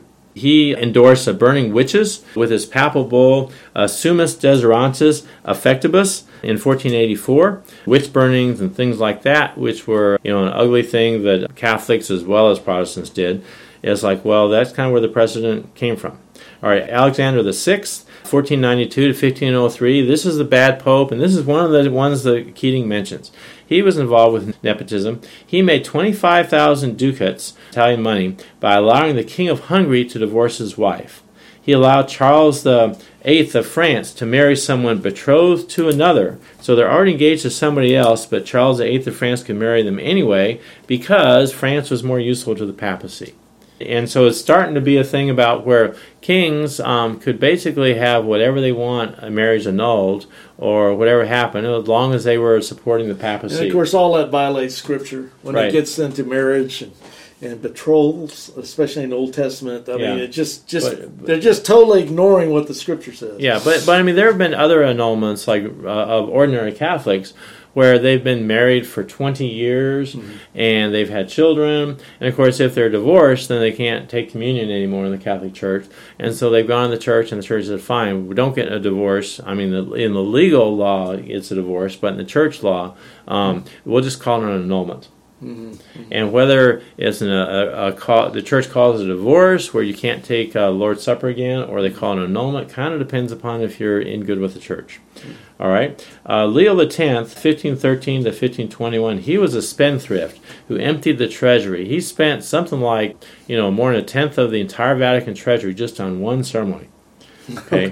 He sounds like some of our uh, modern day politicians that just want to spend in deficit spending Right. into the trillions of dollars. It's like it doesn't Yeah. matter if we And have then a you have a budget. jubilee or a, or a, a special indulgence, or something to make Yeah, up that money. All right, uh, Julius II, he's been nicknamed the Warring Pope. All right, he looted Italian cities. He noticed conquered them, but conquered them in order to get all the riches to Right. fill refill the, the Vatican that got emptied by Leo X. Well, that's so typical if you know world history. And one of my fields of uh, endeavor and hobbies as I documented my personal testimony video on uh, testimony of a dungeon master. I used to be into writing for wargaming magazines and stuff. Before and you get a lot Christian, of these, yeah. yeah. before I was a Christian. And uh, one thing you find about in military history is a, a lot of these dictators, and we're not talking religion here. We're just talking worldly dictators. Genghis Khan or, Mm-hmm. or whoever, you know, Stalin or whoever it might be, but uh, they're just in it to take over somebody so they can get their money and possessions. Uh-huh. You know, uh, that was that was Hit- Hitler's doing stuff like that too. You just get a lot of money by just rolling over some country, taking their treasury, and added it to your own. Yeah, yeah, yeah. Conquerors all through ages have done that, and if a And the conqueror, no if it's called a pope, it's not. It's the Yeah, same. he's just Uh, doing uh, what the uh, rest of them do. So, so, interesting. Some Catholics would um, view church councils as uh, higher than the Pope, and Mm-hmm. other Catholics would view the Pope higher than church councils, and some might put them kind of equal. Yeah, yeah. Well, in 1511, there was a church council that suspended Julius XI, basically deposed him from being Pope. Mm-hmm. But Julius XI and his army uh, just ignored that church council. So, Well, the army helps. yeah, yeah, yeah. if you're going to ignore something, that always helps. so, so, so, so much for the importance of church councils. Uh, now, when the Pope agrees with the church council, then it doesn't matter. But when he disagrees, then what do you go right, with? right, right. So, anyway, uh, again, uh, success popes after him, they succeeded from this guy. And when you're talking about papal succession, uh, you saying that, that your leader succeeded from this guy. I'm not sure I would uh, be too proud about talking about papal succession here. That's Um, right. Well, you're showing all the patterns on how it, how it works. The Well, real yeah, way in reality in Yeah. history, And, that and, papal and, succession works. It Yeah. works in all these ways we've been discussing. and, and again, I'm just going fast to, to, to skim the surface. You can look in the details of all these popes later. All right, and so Leo X, uh, again, the treasury was still low on money, 1513 to 1521. So he granted special indulgences to donors who donated money to rebuild Peter's Basilica. Okay, he excommunicated Martin Luther for being bad, I guess. He also expanded the Spanish Inquisition into Portugal. Okay, uh, Those are some major events right there. yeah. And so Clement the Seventh, 1523 to 1534, he was involved in a lot of political dealings with France, Spain, and Germany, often pitting one against the other and involved in the politics and fighting. And here's the deal I'm not at all defending Henry VIII, but he indicated that when Henry VIII wanted an annulment, that he would support his annulment so he could go marry somebody else. And then he forbade it. Now, Henry VIII got pretty mad about that because all these other kings, they got annulments to do what they wanted. That's right. And so the Pope now stands up and says, no, you can't do that. That, that would be a divorce. You have to stay with her. He's being hypocritical to his own predecessors Yes. uh, as popes. yeah. Uh, and that, that's probably one reason that really, like you just said, got Henry VIII mad. Yeah. And, and, and, This is no, this isn't fair. And Everyone so- else gets to do it. Yeah, and, and and so and now Henry VIII was uh, you know so he killed some of his wives and and eventually he forbade Catholic priests. Catholic priests eventually got uh, forbidden in England and and um, uh, Thomas More uh, you know uh, had you know suffered persecution from him for that. And he started the Anglican Church in which the head of the Anglican Church uh, was basically Henry VIII or, or, or, or, Yeah, or the yeah, king. And a long time ago, when I was growing up, uh, for a while we were, went to an Episcopal church, and I went through their confirmation. Mm-hmm. And what I learned uh, from the confirmation class was that the Catholic Church was started by Jesus Christ, and the Episcopal Church, which came from the Anglican Church, that was also started by Jesus Christ. Not a single peep about Henry VIII. Yeah, yeah, so, yeah. so yeah. sometimes what you learn in a catechism class or whatever can be kind of selective here. Uh, you mean like uh, like this this book here? The Catholic Catechism, selected? yeah, Oh. uh, with, yeah, yeah, yeah. It, they kind of. It's not only what's in the book; it's what's uh, silent about too. But anyway, Well, it's funny to me that uh, Henry VIII in his situation just started his own church. Okay, if you're not going to let me have it my way, I'll just start my own. right, right, And, then in the catechism, they don't even mention it. yeah, yeah. He's the founder. And, and the Anglican and the Anglican Church, it, it's been called uh, Protestant by uh, some Catholics, but it's not really Protestant. Um, and it's not really Catholic either. It's just it's just Anglican. okay. Uh, so anyway, Paul IV, he just one of the many things with uh, against Jews. He made the Jews in Rome wear distinctive clothing like blue star, or whatever, and live in a ghetto. So they had to live in their own area with only one entrance and exit. Uh, he set up the Roman Inquisition as opposed to the Italian Inquisition. Uh, he opposed any dialogue with Protestants. So some Catholics were thinking, well, why don't we have a council? And uh, yes, Martin Luther, um, you know, isn't, you know, doesn't, there's not good blood between him and Calvin and the Catholics. Why don't we have a council? Why don't we invite them to come? And why don't we see if we can work all this out? Okay, Pope Paul IV was uh, totally against that. right. No dialogue with him whatsoever. Okay. Pius IV, from 1599 to 1565, he was rebuked to his face by Pope Pius V for nepotism. Oh man, that's a that's a papal succession tradition. Right. And Yeah. he's getting mad about something that's been going on for centuries. about a papal tradition, yeah. And he was rebuked when he wanted to make a 13 year old relative a cardinal. Did you say thirteen year old relative? You mentioned this earlier Yeah, in the video, yes. but So, so, a cardinal, which is kind of the highest position in the Catholic Church, uh, below the Pope. Hmm. Uh, think of the, you know, you would think the experience and the age and the wisdom or whatever that ought to be in a cardinal, Mm-hmm. in a thirteen-year-old. um, it's kind of like, uh, well, he was rebuked for that, but that's what the Pope decided. All right, now here's something that will take a little explaining. He let the laity have the communion cup in Austria and Bohemia. Okay. Now, that's unusual. Now, um, here's the, the, the deal. Laity means people who are uh, the, the Catholics or whatever, who, are, who, are, who are not the priests, and they say that the uh, body and uh, that the bread and wine become the body and blood of Christ, Hmm. and technically the bread becomes the body and blood, and the and the wine becomes the body and blood, and any little piece is the entire body and blood. And so, because uh, they didn't want to have any um, irregularities, I guess, um, they would let the, the laity have the uh, bread, but not the communion wine. So the, the laity gets the bread, which is the body, That's all and the get. wine is the blood. The- the- so and- they're and only getting half the deal. Well- they're not getting the whole deal. Yes. Now their argument is well, if the, the if the bread and wine are both turned into all body and blood, therefore they're getting the whole deal because they just get the bread. Um, now the now the priests get both, and so it's like it's like making a farce out out, out of the Last Supper that That's Jesus had. So anyway, but but this guy was nice. He uh, he, he let the uh, laity, the non priest, have the cup also. At least in Austria and, and next door in Bohemia. Bohemia is kind of the modern Czech It was Republic. it was too politically uh, incorrect for him to do that. Probably in Italy, yeah, because and- uh, and- the tradition was so ingrained that. But he could get away with it in these other countries. Right. And in the Bohemia, now the Czech Republic, there were problems ever since the Council of Constance, uh, I guess revolts and the Hussites and all that stuff. So he probably did that to kind of, you know, placate them a little bit. Yeah, yeah. All right. Uh, under Urban the Thirteenth in 1623-1644, Galileo was tried under him, and without going into Galileo's trial, uh, let me just say that, that that it was a kind of a complicated situation.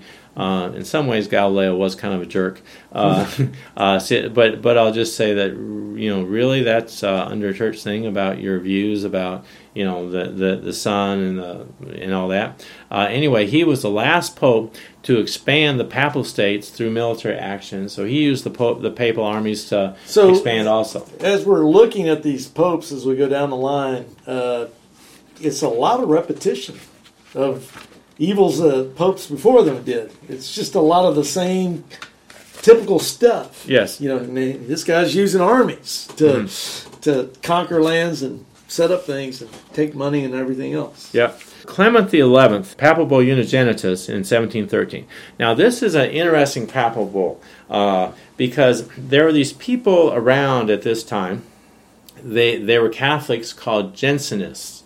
J E N S E N I C S. One of the most famous Jansenists was this brilliant French mathematician and scientist named Blaise Pascal. And, uh, and Pascal, he wrote a lot of stuff on fluid dynamics that you can still study today in, in engineering uh, and edu- education. Uh, he also wrote stuff on uh, witnessing to Muslims. Uh, he also had the famous thing called Pascal's Wager, kind of a Yes. lighthearted uh, tongue twister, you might say. Uh, and and he wrote a, a lot of stuff on, on theology. And anyway, the, the Jansenists were uh, they were uh, they've been described as Calvinistic Catholics.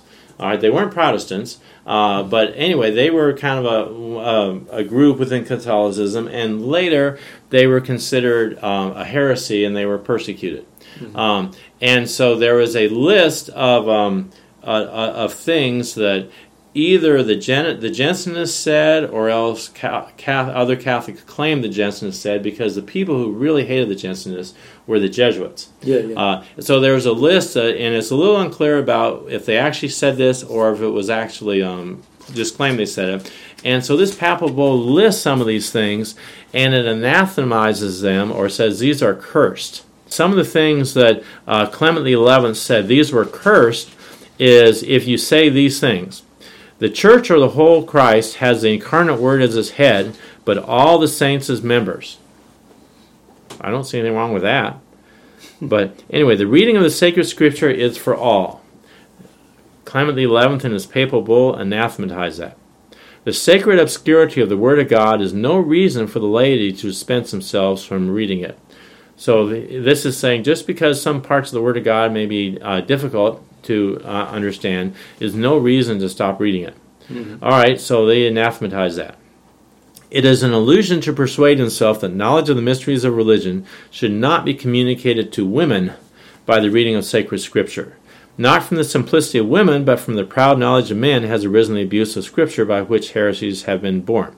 So this statement is saying that don't forbid women from hearing about Scripture because actually the abuse of Scripture and heresies they pretty much come from men more than women. Mm-hmm. All right. So anyway, Pope Clement XI anathematized that. Mm-hmm. All right, another statement, uh, maybe a little bit of an edge to it. To snatch away from the hands of Christians the New Testament, or to hold it closed against them by taking away from them the means of understanding it, is to close for them the mouth of Christ. Man, this this pope just doesn't like anything to where people are going to have access to the Word of God, the nope. Scriptures, and he's he's going right after it and making sure that people can't get this access. Right. Men or women. Only, only get it through the priest. Yeah. All right. The other one, nothing engenders a worse opinion of the church among her enemies than to see their exercise an absolute rule over the faith of the faithful and to see divisions fostered because of matters uh, which do not violate faith or morals. So this statement is saying that it looks bad for the church and the enemies see this to see divisions just because of things which don't violate faith or morals. Anyway, Pope Clement XI anathematized that. Mm-hmm. And these are quoted from Catholic writer Garry Wills, Why I'm a Catholic, page 182 to 183. In fact, you showed the book to the the, the viewers earlier in this right. video. So right, uh, Clement Eleventh, I would rate him as pretty bad. Um, not he's, he's anti-scripture. He's yeah, anti-word yeah, of God, yeah, anti-evangelism. Right now, I don't have any evidence that he's involved in sexual immorality or nepotism or killing people or uh, sacking cities or stuff like that. But he was bad for what he wrote. But each one of those things you just listed, though, is part of papal succession according yes. to the history we're doing. Right. Okay. And then Leo the, the 12th, who was maybe a century after him, 1823, 1829, he condemned uh, being a part of Bible society. You know, and Bible societies, they aren't really out to teach theology. They're out to uh, publish the Bible and to make it freely available. You right. know, one of the more famous ones, uh, a good one, is the Gideons that often put Bibles in, in hotel rooms. Mm-hmm. Um, and it's like Pope Leo the 12th was against that. Well, I've often said that one reason Roman Catholicism throughout the centuries and so forth has been so against the promulgation of the Word of God to the mm-hmm. masses is because it would immediately expose their organization mm-hmm. to be, of being false, of being yeah. not what the Bible teaches. Mm-hmm. And that's one reason you have to do that. And it's like uh, in a lot of communist countries, um, you got to suppress the other side because communism uh, wants only one view, right. their view, and no bad. other view. Yeah, and Roman Catholicism is much the same way. Okay. So, so Pius IX, from 1846 to 1848, he was a pope who wrote to persecute Jews. However, he also, in 1864, wrote about politics, about uh, the separation of church and state, and why that was wrong and I was reading from a Catholic source. Uh, it was not Keating; it was somebody else um, who said that, that that the you know the the Catholicism has always uh, uh, tolerated separation of church and state. Mm-hmm. Again, baloney. All right, and he said that Catholicism should be in the state religion in lands with a majority of Catholics. And he was also against Bible societies, and he also mm-hmm. supported the Papal States. Yes, yes. Okay, so Pius X, 1903 to 1914, he had informants to hunt out heretics in the Catholic Church. All right, so that is kind of secret police in Catholic churches. All right, so Garry Wills on page uh, 208 and 209, he calls his pontificate the reign of terror. And because of his views on the state and government, uh, many governments cut off government funds to the Catholic Church in their country because Pius X would not recognize them because they recognized Italy, and Italy took over the Papal States.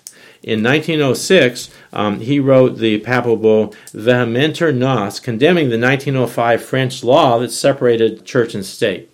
So he had nothing to do with the French government because they recognized Italy and they said you should separate that.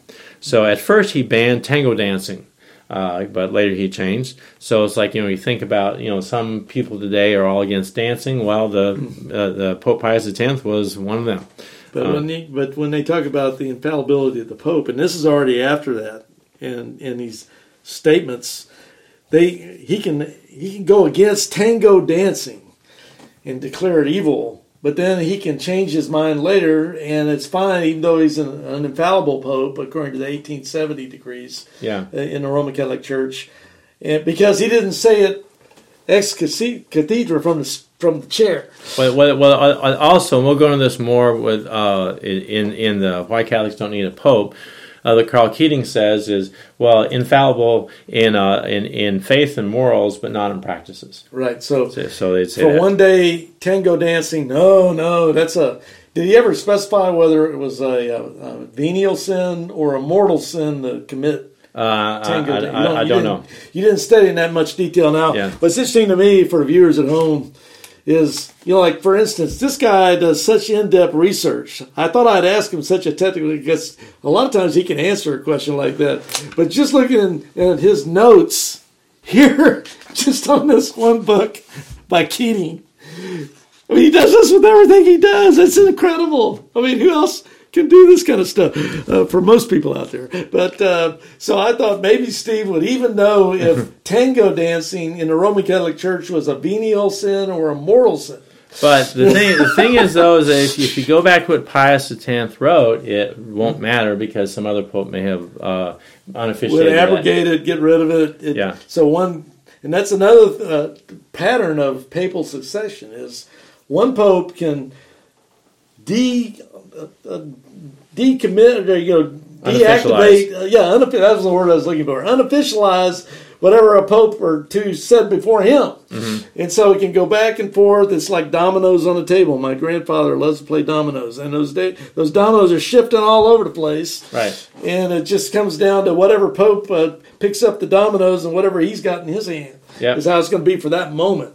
But then the minute he's gone, you got to reshuffle those dominoes and no telling what the next guy is going to draw. Yeah, yeah. And, and I, I mean, for example, a, a, a Joan of Arc, uh, what, uh, you know, the I guess French uh, patriot, you know, who thought that the British, you know, the English shouldn't like rule France. Um, she was um, uh, convicted of heresy and burned at the stake. and of course, if you were a heretic and burned at the stake, according to Catholicism, you'd go to hell. Okay, well, and, and the Pope coincidentally was English. Uh, but yes. 50 years later, um, the trial, another pope, that the trial was considered void, and she was okay. And then many centuries later, she was beatified and now is called a saint. So it's like, so did this saint spend time in hell, or was that English pope wrong? Exactly. You know, and, and, and, and, and, and, and, the English Pope actually he wasn't the one that pronounced it, but he didn't rescind it. He didn't uh, say anything against it, and and those flames that killed her probably felt pretty official. yes, yes. Um, so so- these are just more patterns of what we're seeing in this papal succession. right. And it looks to be a pretty grisly, terrible, greedy, miserable type of uh, succession compared to what we find in the scripture when it's a godly situation. Yeah, and, and so going back to Pope Pius the, the tenth, though, he opposed trade unions unless they were Catholic only. So didn't want to have any trade unions for workers' rights if they included non-Catholics also. Okay, so kind of a religious bigotry there. Yes. He refused to meet with U.S. officials uh, because the U.S. officials had already had also met with Methodist officials, and if he would, they would meet with another denomination, he wouldn't meet with them at all. Okay, his uh, 1905 catechism that he wrote it taught the concept of limbo, uh, where babies who died they would go to limbo.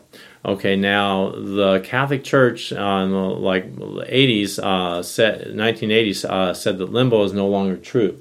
So he taught something in his. It wasn't a papal bull. It wasn't ex cathedra, but it was what Catholics say is incorrect doctrine. Now, limbo is about babies, right?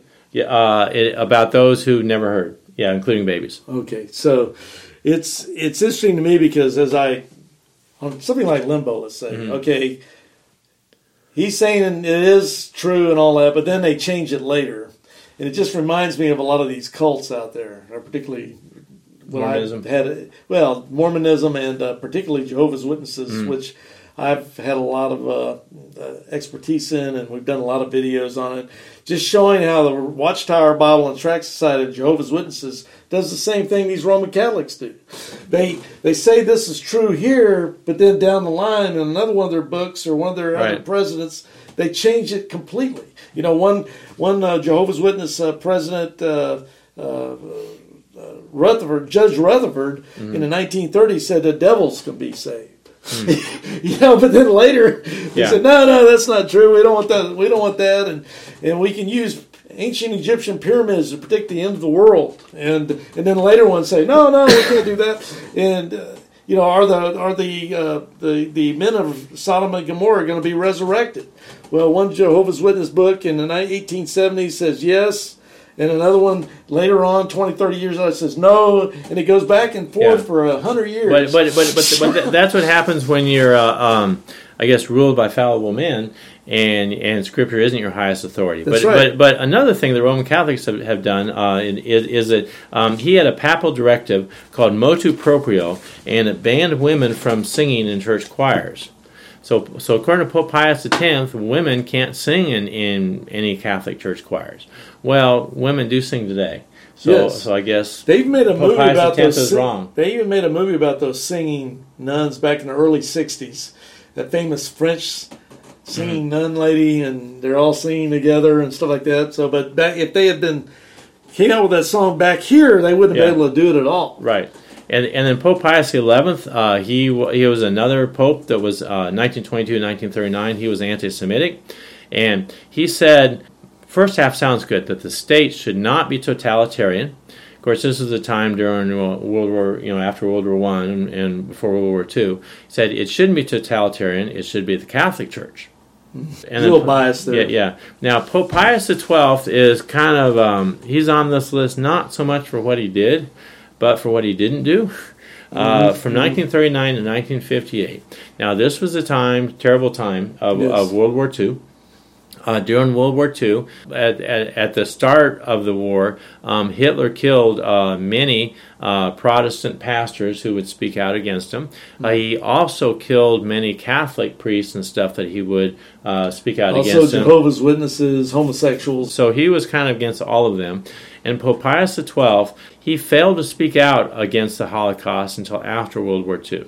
In fact, you can watch the History Channel. Mm-hmm. I'm, I'm kind of a history buff, so I've caught some of these shows uh, about uh, Pope Pius the Twelfth here from World War II, and the dealings he had with the Nazis Mm-hmm. during this time. Now, I'm I'm not saying this. I'm just saying that's what they've got on the History Channel, and there's a couple of History Channels on the cable uh, the networks we have here. Mm-hmm. Probably put it on uh, DirecTV, Dish Network, and stuff like that. But anyway, they document a lot of these actual deals he had made with the Nazis during that period of time. Yeah, I'm not claiming that, that he was necessarily for the Nazis, but you know, again, the human problem with his evils here, and he tried to deal with it with the human way, and he probably thought it wasn't opportune or best to speak out against it. But then after World War II, he claimed that he spoke out against it. And Garry Wills, a Catholic uh, writer, calls him on this in his book of Why I'm a Catholic, page 3.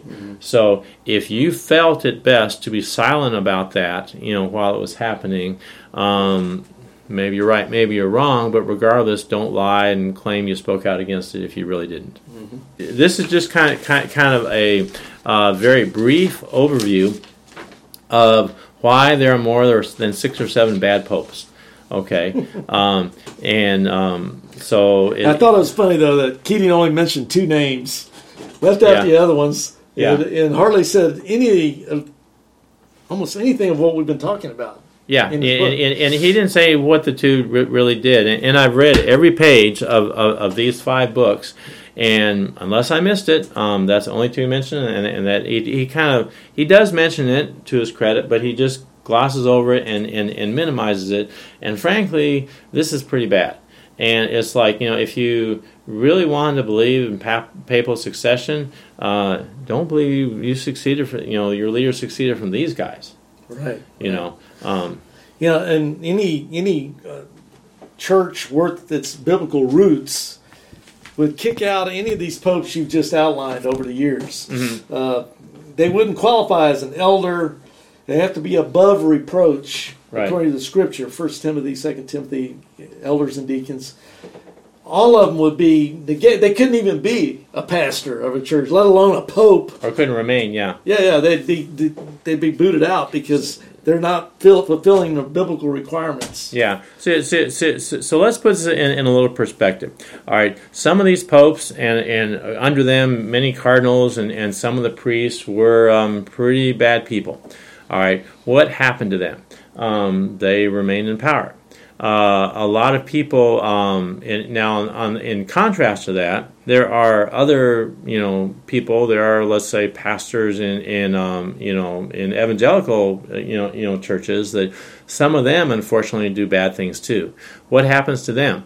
Uh, they are fired they get kicked out sometimes they're arrested all right but they aren't shuffled uh, from one parish to another and it's not swept under the rug and one thing that people say positive about Pope Francis is that um, he is trying to deal with the um, sexual abuse, and I've heard that he's actually told some Catholic priests who have been involved, you know, in the sex abuse scandals that you are no longer a Catholic priest. All right. So on one hand, yes, that is a good thing, but on the other hand, how come the other popes didn't do that? That's right. That's right. And are you getting that information from? Uh Karl Keating. Uh, no, the, the, the, the, uh, uh, uh, that part was not. Uh, but but we will get in, we will get in, into that um, fascinating book uh, a little bit later. Oh, okay, good. That's coming up. Huh? Yeah. Pope Francis. All right. Well, Steve, that was a great review. Really gave us a good historical background on this papal succession idea and how it took place. Mm-hmm. And I, I, see nothing godly about it. I see nothing but ungodliness. Okay. With the whole thing from beginning to end. Mm-hmm even the misinterpretation that Roman Catholics give to uh, Matthew chapter 16, dealing with Peter the Rock and all that stuff. Uh, but the, we've got stuff on that already, so we won't worry about. those videos that we've done on that. But uh, here was just some great history that most people won't get their hands on because they don't they don't spend the time like you have done mm-hmm. to do the research, to do the reading of all this material, to have read every one of Karl Keating's books. I will admit right now I've never read any page he's written. Okay.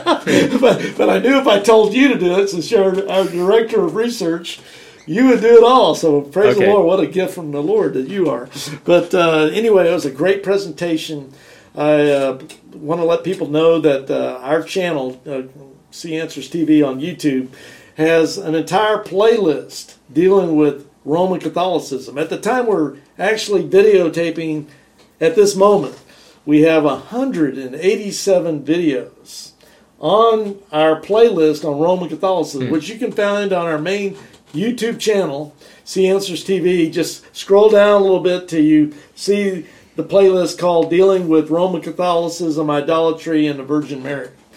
Click on that title and it'll take you to another screen that has all the videos. But this is going to be so outdated to say 187, 187 videos, because later tonight, after we're done with all this, mm. I'm going to load another video up from a conference that was done in Illinois uh, uh, that will be part five of that particular conference and that'll make it 188. Okay. so about that, and who knows what it'll be by the time we actually have this video out to the public. Mm. So uh, keep an eye on that, and particularly check out that, uh, that that playlist because it has every video we've been doing for almost 30 years now. Uh, from back then to, up to the present, uh, on all kinds of subjects pertaining to Roman Catholicism. But I have to admit, in this particular video, this is been one of the most in depth, even though you're just skimming the surface. Skimming it. you took the words right out of my mouth. Uh, just for a, a, a, great highlight overview of what this this papal succession actually means in reality. All right. Uh, with that said, I'm Larry Wessels with Steve Morrison. Steve, thanks for a great presentation, okay. brother. Appreciate it. Uh, join us again next time for another uh, program of Christian Answers Presents. With that said, I want you to always remember, and I say this at the end of almost every show we do, uh, remember what Jesus said in John 14 6. I am the way, the truth, and the life. No man comes to the Father except by me. And that's the Christ of the Scripture. It's not the Christ of traditions of men or what this guy thinks or that guy thinks, whatever. It's the Christ of the Scripture. You must believe on Him have faith in Him alone and believe in His grace alone, through Scripture alone, and thou can be saved. That's Acts 16 31. What must I do to be saved? Believe on the Lord Jesus Christ, and thou shalt be saved. With that, thank you for joining us. Join us again next time. God bless you all. Bye bye. If you like our YouTube channel, please subscribe by clicking on the subscribe button and then by also clicking the bell above to get an automatic update whenever we produce another YouTube video for our See Answers TV channel. Please share our videos with your friends and relatives. May God bless you. Only one life will soon be passed. Only what is done for Christ will last.